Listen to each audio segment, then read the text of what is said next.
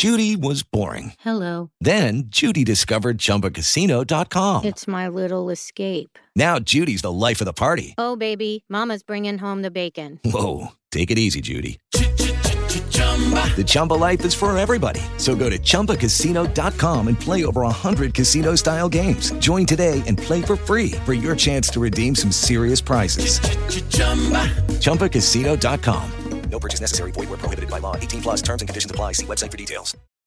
Allora, antidepressivi e disturbo bipolare. Si devono usare? Non si devono usare? Vanno usati per poco tempo? Per molto tempo o addirittura in costante associazione con gli stabilizzatori dell'umore? Come spesso accade in psichiatria e in tutta la medicina, la risposta a queste domande ha seguito varie ondate di opinioni, varie scuole di pensiero, spesso purtroppo anche assecondando movimenti di mercato, come è accaduto con l'utilizzo degli antipsicotici, sempre nel disturbo bipolare, argomento di cui parlerò presto. In ogni caso, vorrei provare oggi ad avvicinarmi alla questione dell'utilizzo degli antidepressivi nel disturbo bipolare con un pochino di razionalità e basandomi sulle evidenze cliniche più recenti. Io partirei dal dato di realtà della clinica, chiamiamola reale, di quella che noi psichiatri poi facciamo quotidianamente. Infatti gli antidepressivi, al di là delle ondate di opinioni di cui parlavamo prima ed evidenze che vietano, sconsigliano, favoriscono, sono ampiamente utilizzati nel trattamento della depressione bipolare. Sappiamo tutti che è così. Certo, le evidenze relativamente poco convincenti sulla loro efficacia efficacia le preoccupazioni, anche queste più o meno ben documentate, che la loro prescrizione possa sempre comunque indurre uno switch, un viraggio appunto verso una fase di mania o di ipomania, o ancora che il loro utilizzo oltre un certo periodo di tempo, tutto da vedere quanto questo tempo debba essere, possa portare a instabilità dell'umore, stati misti o cicli rapidi, lasciano i medici, per così dire, troppo spesso vittima di opinioni personali o di esperienze cliniche limitate portate a convegni da colleghi opinion leader più o meno autorevoli. D'altra parte, l'utilizzo di antidepressivi per curare le fasi depressive del disturbo bipolare è una questione importante, anche se controversa, per cui vale la pena guardare alla letteratura, in particolare a due recenti studi che forniscono sia delle evidenze interessanti, ma che sono anche un po' l'emblema di come sta funzionando l'approccio scientifico in questo ambito specifico della psichiatria. Vi metto appunto i riferimenti bibliografici in descrizione qui sotto il video o nel podcast a seconda di come fruite di questo mio contenuto. Quindi vediamo questi due studi del 2015 a titolo di esempio generale su quali sono i problemi che il medico si trova poi ad affrontare quando esamina la letteratura su questo argomento. Appunto, il primo studio pubblicato nel 2015 sul Journal of Affective Disorders suggerirebbe che la continuazione a lungo termine dei farmaci antidepressivi nei pazienti con disturbo bipolare porterebbe ad un aumento di tre volte degli episodi di alterazione dell'umore a cicli rapidi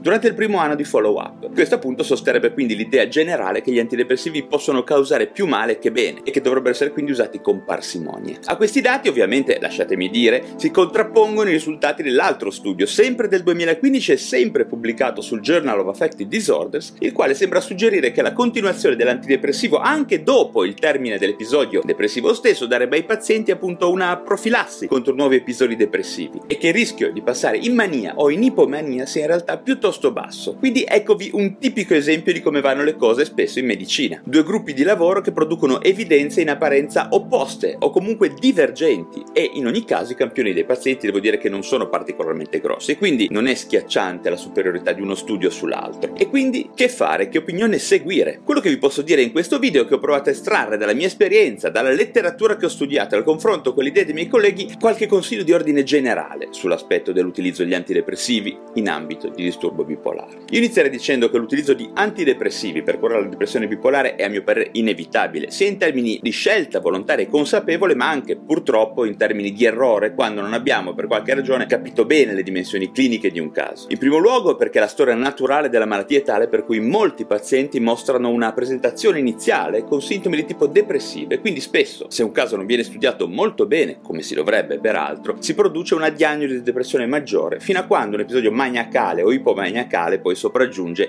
a cambiare le carte in tavola. Questo al di là di tutte le critiche che possiamo fare a noi stessi e ai nostri colleghi circa l'incapacità di raccogliere delle anamnesi adeguate o di valutare meglio tutti i dati a nostra disposizione in un dato caso clinico. Inoltre, anche in un contesto di disturbo bipolare ben diagnosticato, dopo lunghi periodi di sintomi depressivi, invalidanti ed impossibili da tollerare per pazienti e per i caregivers, le uniche alternative farmacoterapiche agli antidepressivi sarebbero antipsicotici, anticonvulsivanti o litio, nessuno dei quali sono stati sviluppati appositamente per trattare la depressione bipolare, anche se ovviamente mantenere una buona eutimia è la parola d'ordine in caso di disturbo bipolare. In poche parole, per cercare di essere pratici, il vero problema dell'utilizzo degli antidepressivi in questo ambito è che non sono poi così efficaci nel trattamento della depressione bipolare, come lo sono nel trattamento invece della depressione maggiore ed il risultato è purtroppo largamente imprevedibile. Per carità, poi lo continueremo a fare, lo faremo, si fa, ma la realtà dei dati ci dice questo. Inoltre, in alcuni casi la somministrazione anche a dosi terapeutiche può effettivamente causare uno switch anche rapido e precipitare l'instabilità dell'umore. Di conseguenza la maggior parte delle linee guida moderne sostengono sì l'utilizzo degli antidepressivi, ma sempre in aggiunta ai farmaci stabilizzatori dell'umore, che non vanno mai e poi mai discontinuati. Questa sembra essere una regola effettivamente generale. Anche diverse altre recenti meta-analisi purtroppo forniscono risultati inconsistenti per quanto riguarda l'efficacia degli antidepressivi della depressione bipolare. I riferimenti ve li porto sempre giù in descrizione. Quindi in pratica alcuni pazienti possono beneficiare di un uso giudizioso e prudente di antidepressivi mentre altri non riescono a rispondere e in aggiunta correre il rischio di una pericolosa destabilizzazione o di sviluppare cicli rapidi, specialmente, e questo è il punto davvero importante, se gli antidepressivi vengono prescritti e poi la persona viene lasciata andare, come si dice, alla deriva senza una responsabile presa in cura e una continuativa osservazione clinica da parte del medico. In psichiatria il mantenimento dell'osservazione del paziente, ovviamente quando possibile, fa davvero la differenza. Forse in tutta la medicina, ma in psichiatria in particolare. Ma per rimanere nell'ambito dello studio della letteratura scientifica, tutta questa incertezza appunto ha spinto un gruppo di esperti a formare una task force sotto il controllo della Società Internazionale di Disturbi Bipolari, ISBD appunto, per sviluppare un documento che potesse fornire una guida razionale.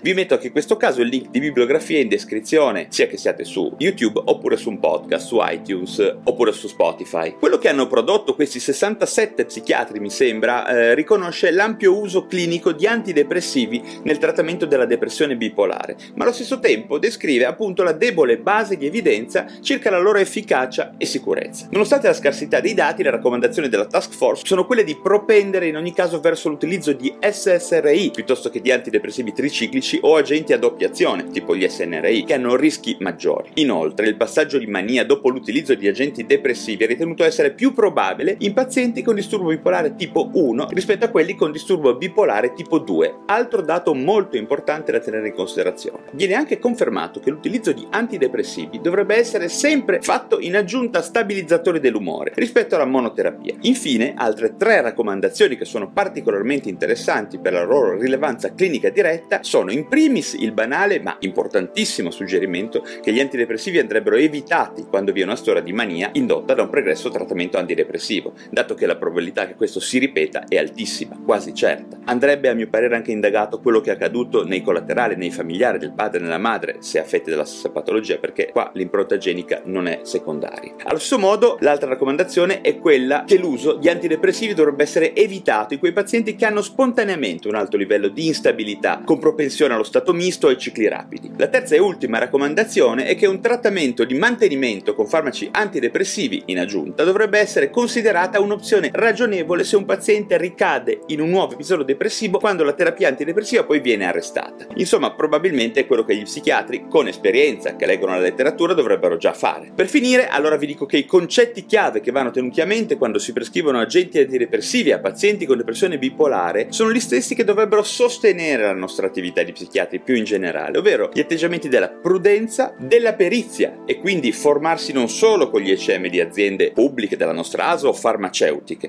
ma cerchiamo di leggere criticamente la letteratura scientifica da casa, sui nostri fantastici smartphone, sui tablet e sui computer. E poi l'osservazione accurata e continuativa dei nostri pazienti. Diagnosi e ricettazioni rapide, lapidarie, per così dire, lasciamole ai santoni e ai megalomani. Guardiamo sempre cosa succede alle persone che curiamo e rimaniamo in contatto con la prospettiva di cambiare idea e di non pensare mai di saperla lunga, dato che in psichiatria questo atteggiamento, devo dire, non paga mai. Bene, grazie di aver seguito questo video oppure di aver ascoltato questo podcast su iTunes o su Spotify. Vi chiedo gentilmente di darmi un like se vi è piaciuto e di iscriversi a questi canali, quindi a YouTube, a Spotify o iTunes, per continuare a seguire i miei aggiornamenti sulla psichiatria e le neuroscienze.